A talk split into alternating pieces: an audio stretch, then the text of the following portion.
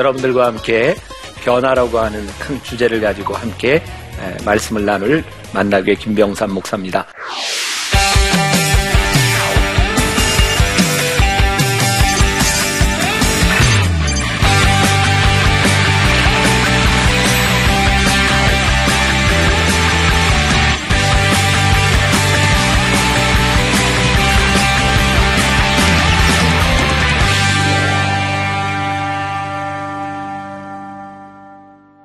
먼저 말씀을 좀 소개하고 이야기로 들어가 보도록 하죠. 네. 네. 아, 예레미야 1장 4절부터 10절까지 말씀인데 아, 제가 한번 읽어 드릴 테니까 잘 들어보세요. 예레미야 1장 4절부터 10절까지 말씀입니다. 여호와의 말씀이 내게 임하니라 이르시되 내가 너를 모태에서 짓기 전에 너를 알았고 내가 배에서 나오기 전에 너를 성별하였고 너를 여러 나라의 선지자로 세웠노라 하시기로 내가 이르되 슬프도소이다. 주 여호와여 보소서. 나는 아이라 말할 줄을 알지 못하나이다 하니 여호와께서 내게 이르시되 너는 아이라 말하지 말고 내가 너를 누구에게 보내든지 너는 가며 내가 네게 무엇을 명령하든지 너는 말할지니라. 너는 그들 때문에 두려워하지 말라. 내가 너와 함께하여 너를 구원하리라. 나 여호와의 말이니라 하시고 여호와께서 그의 손을 내밀어 내 입에 대시며 여호와께서 내게 이르시되 보라 내가 내 말을 내 입에 두었노라. 보라, 내가 오늘 너를 여러 나라와 여러 왕국 위에 세워 내가 그것들을 뽑고 파괴하며 파멸하고 넘어뜨리며 건설하고 심게 하였느니라 하시니라. 아멘. 어, 제목이 레몬, 레모네이드를 꿈꾸다입니다. 제목이 너무 멋지지 않아요? 네, 제가 제목을 만들었지만 정말 기가 막힌 제목이다. 본래 이 제목은 어, 이 책을 지은 저자가 있습니다. 제가 허락을 받고 이 제목을 어, 쓰게 되었습니다. 여러분들 레몬 하면 어떤 느낌이 탁 드세요 머릿속에? 아, 시다. 어, 네, 상큼하다. 어, 레몬 하면은 이렇게 긍정적인 느낌이 많아요. 부정적인 느낌이 많아요. 예, 긍정 시기는 하지만 긍정적인 느낌을 가지고 있어요. 레몬은 우리들이 그냥은 먹기가 참 힘든 겁니다. 그런데 레몬은 어떤 음식에든 무엇에 들어가서 맛을 낼 수 있는 거예요. 제목이 제가 멋지다고 생각한 게 레몬 그 자체만으로는 시어서 먹을 수 없는데 레몬이 꿈꾸는 게 있어요. 레몬 에이드. 아주 달콤한 새콤한 레몬 에이드를 꿈꾼다는 거예요. 어, 두 시간을 통해서 우리 인생에 어떻게 보면 신 레몬, 어, 인상을 찌푸리게 할 수 있는 그 레몬이 레몬 에이드를 꿈꾸는 어, 그런 이야기들을 여러분들과 함께 나누어 보려고 합니다. 첫 번째 레몬을 저는 이렇게 생각해 봤어요. 우리의 삶에 참 시큼한 우리의 인상을 찌푸리게 하는 레몬 중에 하나가 있는데 그게 부족감이라는 거예요. 어, 아마 자기 컴플렉스를 갖지 않고 살아가는 사람은 아무도 없을 것 같아요. 여러분들은 다 만족하세요? 생긴 거에 대해서, 뭐 여러분들 환경에 대해서. 참 신기한 건 하나님이 우리를 만드실 때 모든 것을 퍼펙하게 만드시지 않았다는 거예요. 여러분들이 누군가를 봐도 부러운 그 사람에겐 그 사람 나름대로의 문제들이 다 있습니다. 우리가 이런 것을 쉽게 얘기해서 뭐 십자가라고 이야기를 하죠. 어, 사람들은 누구나 자기가 지고 가는 십자가가 있습니다. 무엇으로 표현하든 우리들에게 있는 그 레몬, 이 부족감이라고 하는 것을 어떻게 우리들이 바꿀 것이냐, 이 체인지라고 하는 것은 우리 인생에 아주 중요한 문제라는 아, 생각이 들어요. 어, 여러분들이 보시기에 제가 뭘 잘할 것 같습니까? 물론 뭐 다 잘하겠지만 뭘 잘할 것 같아요? 아, 제가 취미가 있어요. 어, 요리를 굉장히 좋아해요. 요즘은 잘 못하지만 제가 미국 유학 시절에는 어, 제가 이제 청년 대학생들을 지도하면서 제 아내하고 같이 우리 집에 초청해서 이렇게 식사할 기회들이 많았기 때문에 정말 나도 유학생이었지만 막 4, 50명이 이렇게 한 번에 이렇게 몰고 가면 메뚜기 떼가 지나가는 것 같아요. 싹 먹고 가는. 그때 제가 우리 청년들에게 뭐 이렇게 뭐 요리라면 요리일 수 있죠. 만들어줬던 것 중에 생각나는 게 아, 제가 홍합, 뭐그 요리도 아니죠. 홍합에다가 아, 이렇게 양파를 칙칙칙 다져서 올려놓고 거기다 치즈를 넣고 오븐에 구워요. 그럼 참 맛있어요. 아, 저는 이렇게 먹는 것을 뭐 이렇게 좋아한다기보다는 새로운 걸 좋아하는데 라면을 끓여도 그냥 끓이기보다는 환상의 맛을 좀 만들어내고 싶어요. 그래서 우리 애들이 어렸을 때 제가 끓이면 아빠가 끓이는 라면은 환상의 라면이야 그랬어요. 라면에 어, 고추장과 치즈가 참 궁합이 잘 맞아요. 여러분 우리가 돼지고기를 먹을 때는 어, 새우젓, 김치 이런 게 잘 맞죠? 우리가 이런 음식의 궁합이라고 이야기를 합니다. 제가 요리를 좋아하다 보니까 요리에는 아, 궁합이 있다. 특히 제가 이제 김치볶음밥도 애들 뭐 가끔 해주고 했는데 김치볶음밥을 쫙 하고 거기에도 치즈를 하나 착 얹어서 녹으면 맛이 또 괜찮아요. 무언가 어울린다고 하는 것은 아, 굉장히 새로운 것을 이렇게 창조해낼 수 있는 거죠. 성경에도 보면 모든 것이 합력하여 선을 이룬다라고 했을 때 모든 것이 무엇을 의미할까요? 우리들의 인생에 있어서 모든 것입니다.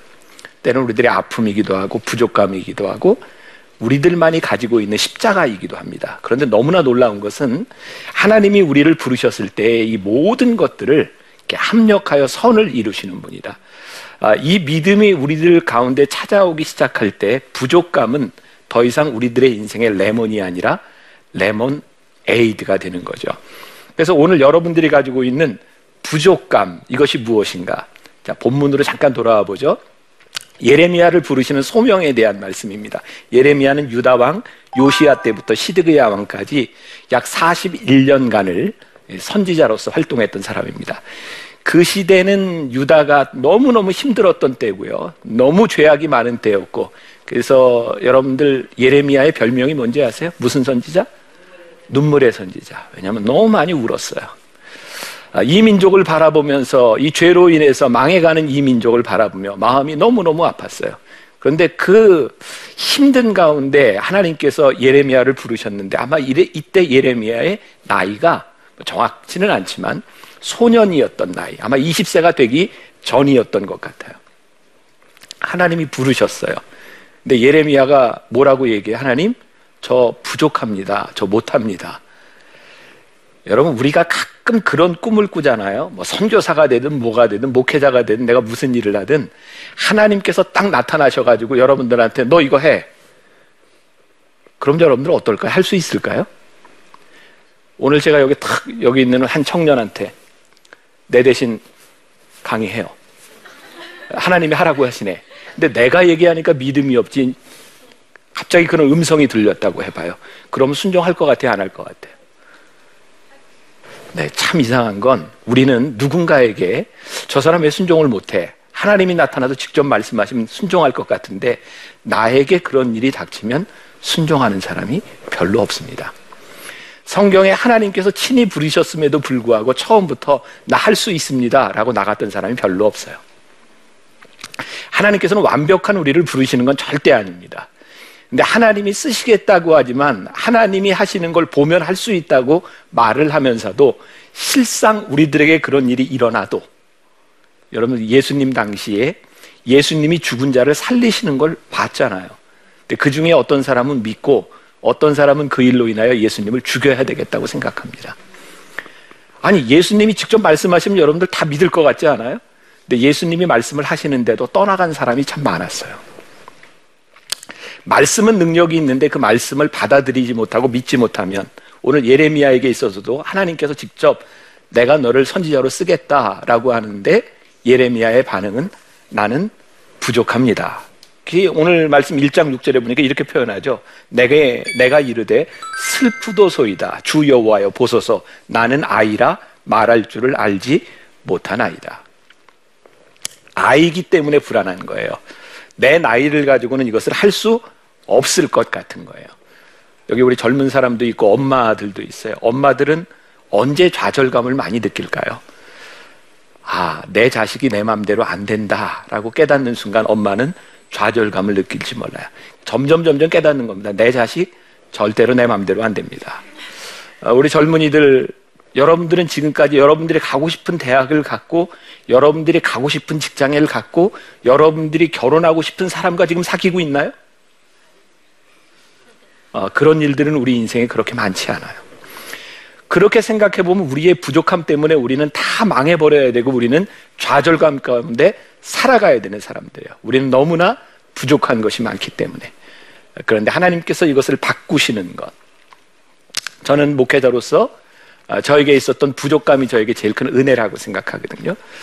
어, 지금 여러분들이 생각하는 것보다는 제가 나이가 조금 젊을 것 같아요. 제가 몇이나 돼 보여요? 잘 대답하세요? 네. 제가 이제 올해로 만 이제 쉬운 하나가 됩니다. 그렇게 돼 보이죠? 네. 어, 근데 제가 만나교회 담임 목사가 된 게 이제 만 11년 지나갔거든요. 그러니까 39, 40 무렵에 만나교회 담임 목사가 됐어요. 담임 목사가 되고 저는 늘 제 입에 이런 말을 달고 살았어요. 누구를 만나든 저는 어립니다. 물론 사람들이 제 겉모습을 보고는 안 믿어요. 그렇지만 저는 늘 어립니다. 어린 목사입니다. 아, 그 말을 하는 내 속에는 어떤 마음이 있었냐면 내가 어리다고 하는 것 때문에 내가 조금 실수하고 못하는 것이 용서될 수 있습니다. 늘 나를 방어하기 위해서 나는 어립니다라는 말을 많이 했던 것 같아요.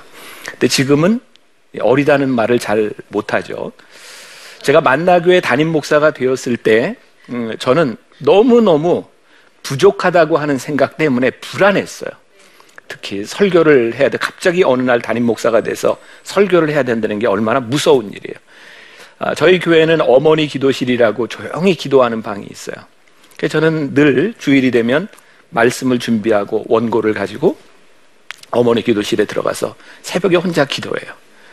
제가 한 번도 빼놓지 않고 저는 기도 내용이 늘 똑같았어요. 하나님, 저를 붙들어 주시고 제 입술을 붙들어 주셔서 제 입술에 아, 정말 날선 검이 있어서 심령 골수를 쪼개는 역사가 일어나도록 하나님 나를 붙잡아 주세요.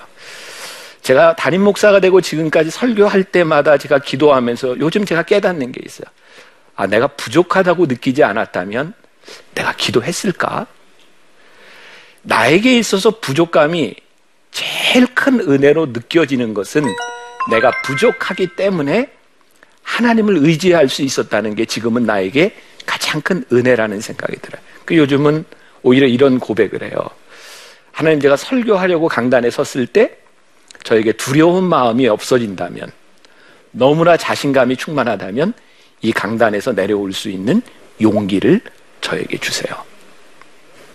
이 원고도 아, 제가 우리 교인들과 함께 특별 새벽 기도에 했던 그런 설교입니다. 근데 제가 이 원고를 지금 몇 번을 보고 오는지 몰라요.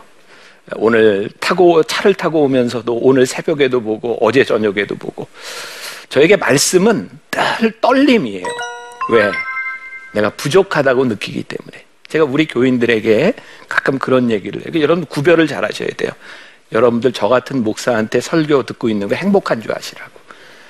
이게 제가 교만으로 하는 얘기가 왜 행복하다고 느끼라고 하냐면 제가 주일날마다 떨리는 마음이 있기 때문에 여러분들 행복한 줄 아시라고. 여러분, 우리들이 부족하기 때문에 우리의 인생이 절대로 망가지지 않습니다. 오히려 하나님께서 우리를 쓰시려고 할 때 우리는 부족합니다. 그거 있어야 돼요. 근데 하나님은 끊임없이 우리들에게 말씀하세요. 너 부족하지 않아. 어, 예레미야가 부족하다고 이야기했을 때 우리 주님께서 어, 예레미야에게 이야기합니다. 너 어리지 않아. 너를 향한 내 계획이 있어. 너를 향한 내 계획이 있어. 여러분들에게 또 그런 질문을 던지고 싶어요. 여러분들을 향한 하나님의 계획이 있나요? 여러분, 나를 향한 하나님의 계획이 있는 믿음이 있는 사람과 그 믿음이 없는 사람의 인생은 너무너무 다른 거거든요. 우리는 실패한 기억들을 많이 가지고 있어요. 부족하기 때문에. 아, 우리의 마음대로 안 된 일들을 너무나 많이 가지고 있어요. 그래서 어떤 목사님이 그런 책을 썼죠. 내 맘대로 안 되는 내 인생. 그런 책 들어보셨어요? 제가 쓴 책인데 모르세요? 어, 내 맘대로 안 되는 내 인생. 제가 인간이 출생할 때부터 죽을 때까지를 쭉 보니까 교인들과 함께 이제 그런 설교를 한 거거든요. 정말 우리 맘대로 안 되는 게 너무나 많더라고요. 그런데 내 맘대로 안 됐기 때문에 실패자라고 생각하면 여기에 있을 사람이 아무도 없어요. 근데 참 놀라운 것은 내 맘대로 안 된 인생 가운데 하나님의 계획이 있어요. 아, 놀랍잖아요? 내 맘대로 안 됐는데 우리들의 삶에 감사할 일이 있어요. 참 놀랍잖아요? 저 여러분들에게 묻고 싶은 거예요.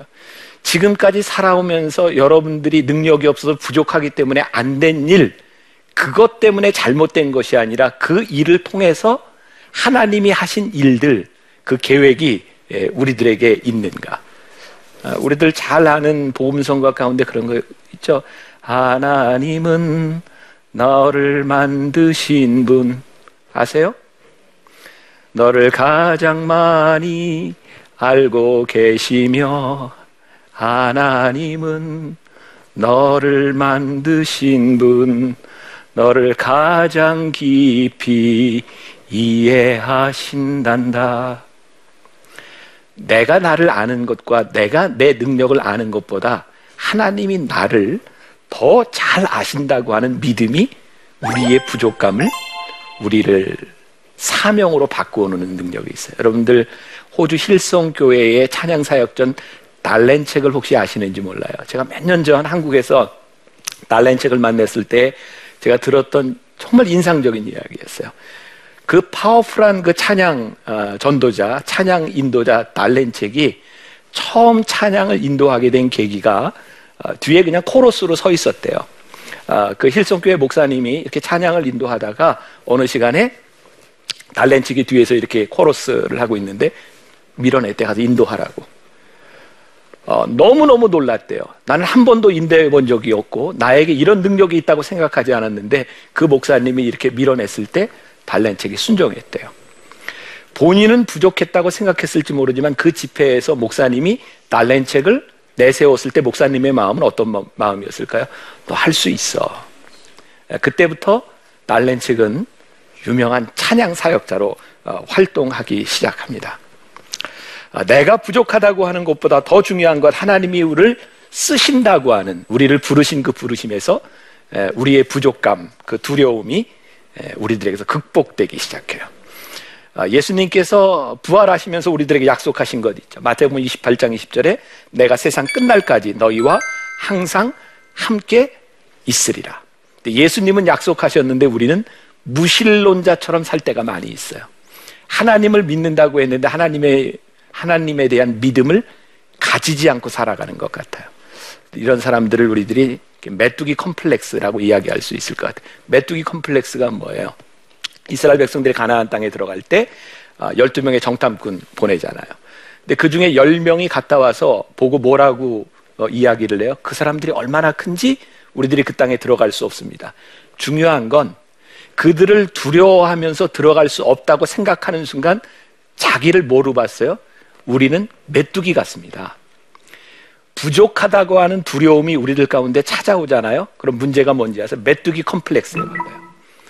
내가 너무너무 초라해 보여요. 아, 그런데 하나님께서는 우리들에게 말씀하세요. 내가 너에게 이 일을 시키는 것은 내가 너를 부르는 것은 내가 할 수 있기 때문이다. 오늘 여러분들의 가장 부족한 신 레몬 예, 그게 무엇인지 모르겠어요. 아, 여러분들의 마음대로 안 됐기 때문에 여러분들이 깨어진 게 뭔지 모르겠어요. 분명히 우리들이 믿는 것은 하나님은 나보다 나를 잘 아시기 때문에 하나님이 우리를 부르셨을 때는 하나님이 우리를 쓰신다고 하는 그 믿음. 내가 부족하기 때문에 하나님 앞에 나 할 수 없습니다라고 엎드리는 것 때문에 하나님이 우리를 쓰실 수 있다고 하는 그 믿음으로 우리들이 돌아설 때 여러분들은 부족감으로 절대로 깨어지는 사람이 아닐 것 같아요. 제가 그냥 이런 상상을 해봤어요.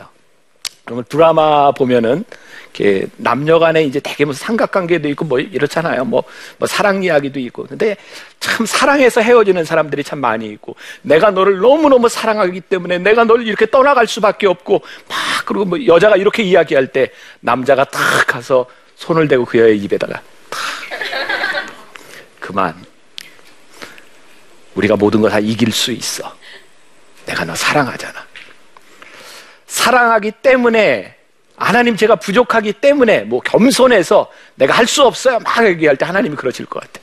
다 우리 입에 그만 할 수 있어. 내가 너를 불렀잖아. 아, 여러분들을 부르신 그 부르심이 예, 분명하다면 하나님께서 여러분들을 아름답게 예, 멋지게 예, 쓰시지 않겠는가. 제가 한 가지 이야기만 하고 어, 말씀을 좀 마무리할게요. 어, 제가 처음 음, 전도사로 어, 목회를 나갔을 때예요. 저는 영월에서도 한 1시간 정도 차를 타고 가는 굉장히 오지에서 첫 목회를 했어요.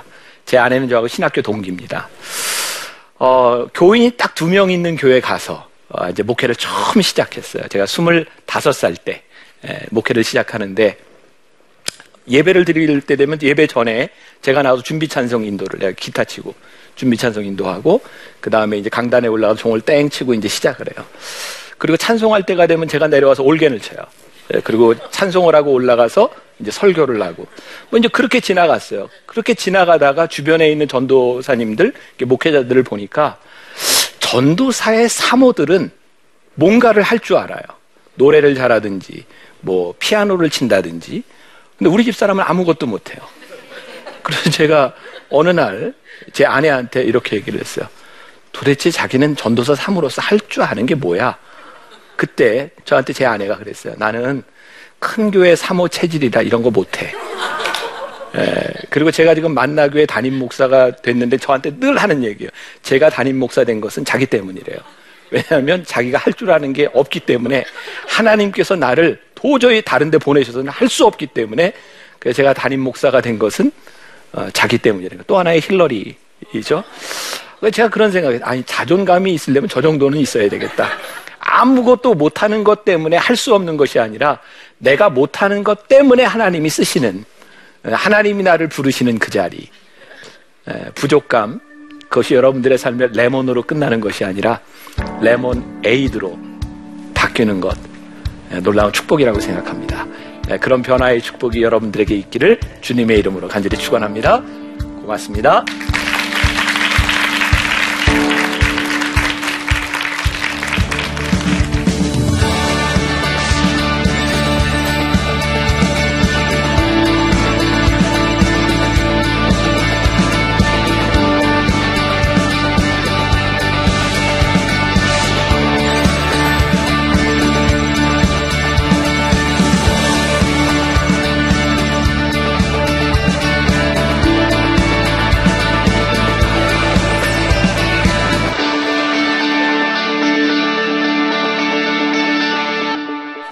강의를 마치고 났는데 질문이 왔네요. 제가 뭐 간단하게 답할 수 있을 것 같아요. 첫 번째 질문이 목사님, 오늘의 강의 잘 들었습니다. 삶을 살다 보면 시시때때로 부족감, 패배감과 부딪히는데요.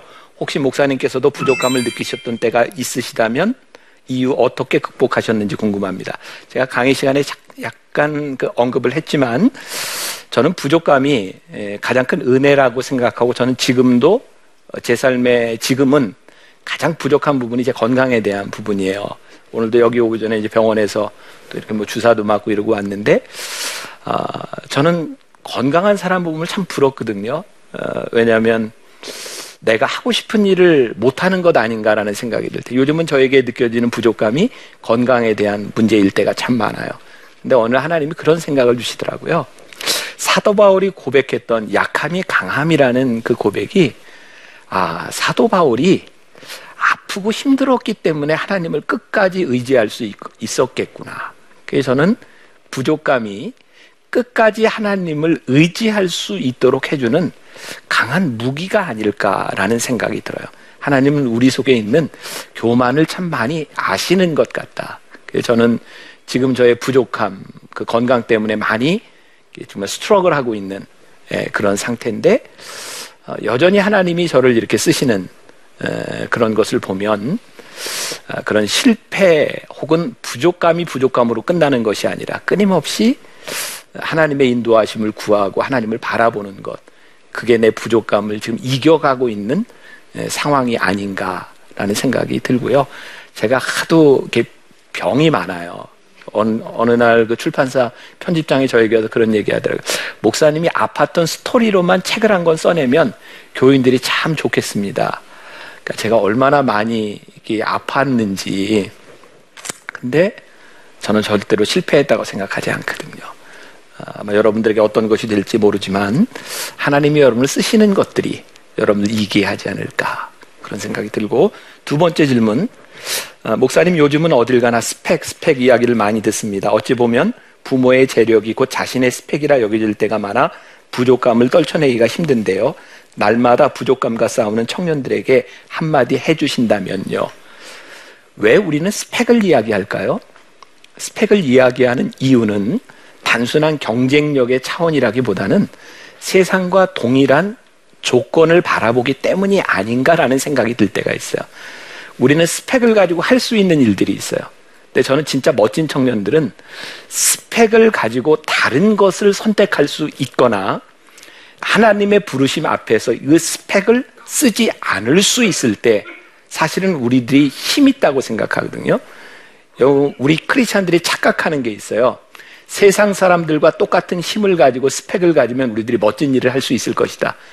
근데 보면 절대 그렇지 않습니다. 하나님의 일을 하는 사람들은 세상의 스펙을 가지고, 아니, 하나님이 세상의 스펙을 가지고 일하시지 않아요. 그래서 우리가 정말 하나님 앞에 쓰임받은, 불림받은 사람이 된다고 하는 것은 오히려 우리의 부족감 가운데서 하나님의 부르심으로 하나님의 역사가 이루어질 때 하나님의 영광이 드러나지 않겠어요? 어, 하나님의 방법. 하나님은 정말 우리를 사랑하시는데 우리가 하나님의 영광을 가로채는 것은 용납하지 않으시는 것 같아요. 왜? 하나님은 영광 받으시기를 원하세요. 그래서 어떻게 보면 우리들이 스펙을 가지고 무엇을 할 수 있다고 생각할 때마다 우리는 하나님과 멀어지는 존재인 것 같아요.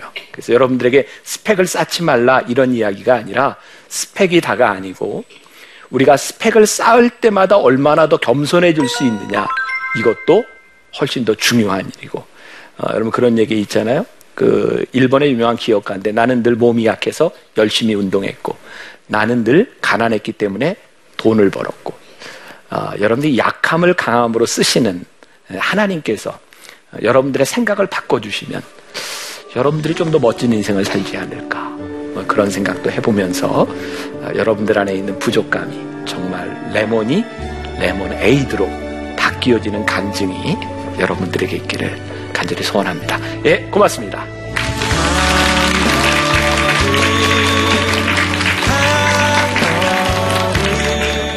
또 바울이 그렇게 다이나믹하게 역동적으로 사역을 했음에도 불구하고 그에게 느꼈던 외로움에 대한 문제입니다. 아, 저렇게 멋진 훌륭한 사역자도 외로울 수 있을까?